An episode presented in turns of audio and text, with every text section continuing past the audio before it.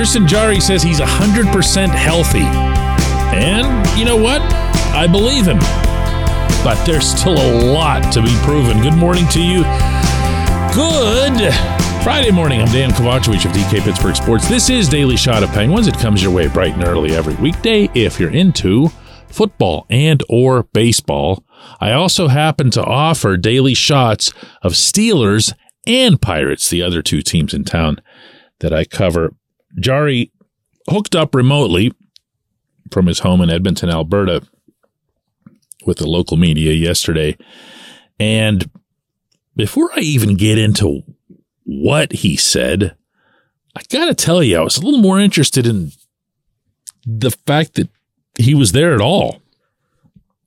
I don't know that there was any expectation on this end that he would just have an access period. He did sign the contract and wasn't made available at that time. That's generally when that either happens or doesn't happen. So the fact that there was a hookup at all, we're still two months out from the team reporting to Cranberry for training camp was, I don't know. I don't know. I, I, can't know if that was something that was on his end, whether it was on media relations end, whether it was on management's end. But whatever the case, he was there and he did answer questions, uh, not all of which were going to be comfortable in the circumstances, given that I think there's an understanding that not a lot of people are wild about trusting him with a five year contract that's going to pay him five million plus over the course of each of those years. It's putting a lot of faith not only in someone who hasn't gotten the job done from a performance standpoint, but a way bigger concern hasn't gotten it done from the games played standpoint. So he did address the ailing elephant in the room, if you will signing a long term deal, you want to be able to perform and you want to be able to do everything in your power to be able to perform. So that's what this summer has been about just being able to be healthy and push myself every day, get stronger, and just get better. I think that's something that I really wanted to do and really wanted to strive for this year is just work really close with Kyle and the strength staff and Sully and to be able to come back the best version of myself. And I think that'll do nothing but help the team. So he's healthy.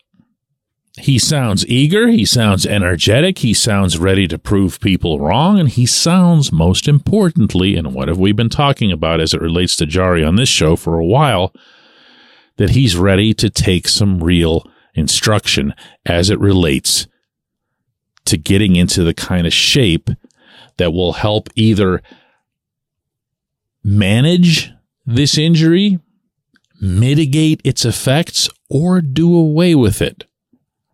I shared with you guys here a couple of times, and I don't mean to do this and sound, you know, like, ooh, I know something and you don't. I, I know what his injury was. I'm not at liberty to disclose it based on the way the information was given.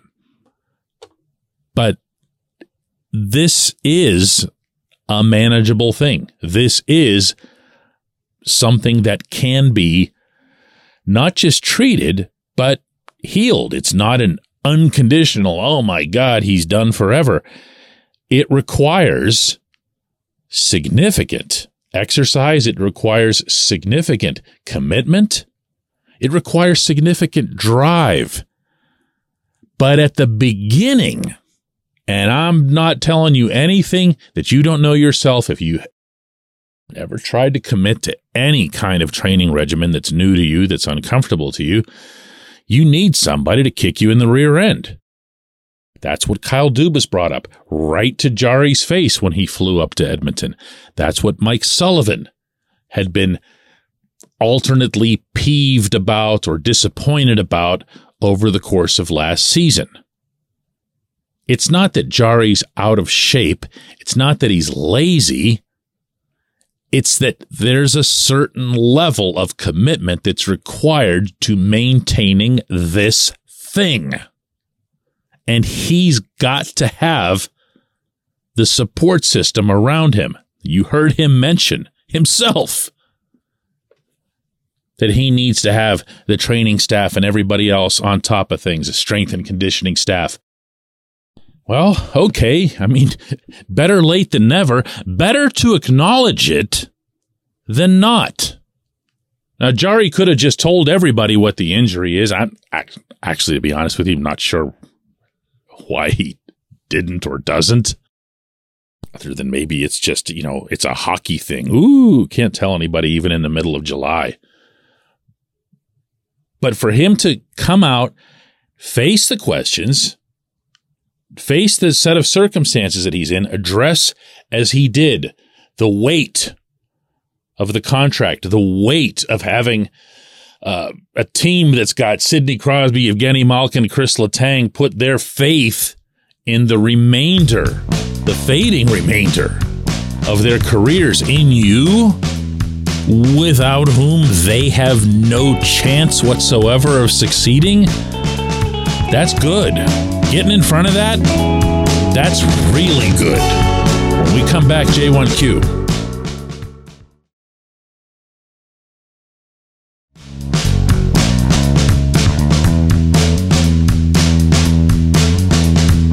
Today's J1Q comes from Mike, who asks DK, remember the 2016 playoff series against the Capitals? How Washington couldn't hit what it couldn't catch are the Penguins fast in a different way now? A couple different responses to you here, Mike. One is that uh, as someone who covered the 2016 series up close in both Pittsburgh and down in DC, the Capitals most definitely caught and hit. Oh my God, did they hit the Penguins? In 2016 and 2017, it remains surprising to me not that the Penguins got past the Capitals, not even that they went on to win the Cup, it's that they didn't die. They were hit like no team I've ever covered in my life at any level or any stage of a season got hit. They were brutalized. Most of the guys who I interviewed on the ice in Nashville after the second of those cups. And at that time, players really didn't care in the offseason if they told you about their injuries. That's now become a new thing in the NHL. They don't even tell you in the offseason for the most part. They would say, Oh, yeah, this over here, I got a broken hand. I got a wrist here. This finger's busted. My shoulder's thrown out of whack. When did you get them? I'd ask. Every single answer was Washington, Washington, Washington. So they definitely got hit. Now, your point stands that the Penguins won with not just speed, but uncommon speed. They were able to do things pretty much by way of a surprise attack with that roster construction combined with Mike Sullivan's system. And it it just worked. It overwhelmed teams. They weren't prepared for it. They weren't built for it. Everyone thought that the way to win a cup was to do what the Blackhawks, the Kings, and other teams like that had been doing, which was to be the big bad Western roster, you know? And those Penguins came along and they generated so many shot attempts, controlled so much possession that no matter how much you hit them, uh, cheap or otherwise, they were going to generate so much offense that they were just going to score more goals than you were. Are they a different kind of fast right now? I'm not sure if that's a euphemism you're throwing at me or if you really mean it, but I'm going to presume that you do. This team is not going to be super fast.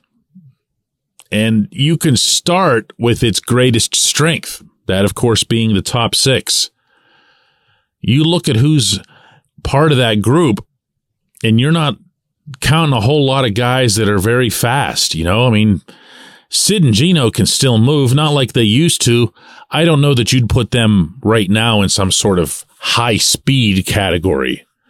Jake Guentzel's never been that player. Rickard Rakell can move. I don't know that you'd call him fast. Bryan Rust can fly. He just can't do anything else anymore for some reason. See how that comes back. And Reilly Smith isn't going to be that guy either. He's not a burner. Good skater, but not somebody who's going to, you know, light the blades on fire.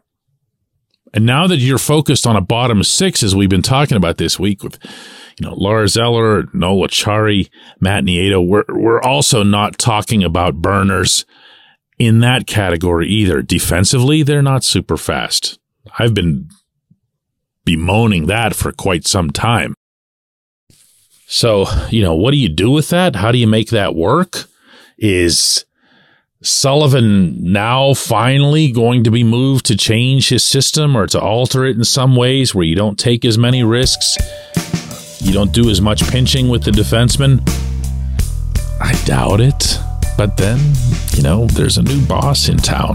So maybe, maybe. We'll see, I guess. I appreciate the question. I'm afraid I didn't give you that much of an answer other than that they're not that fast anymore.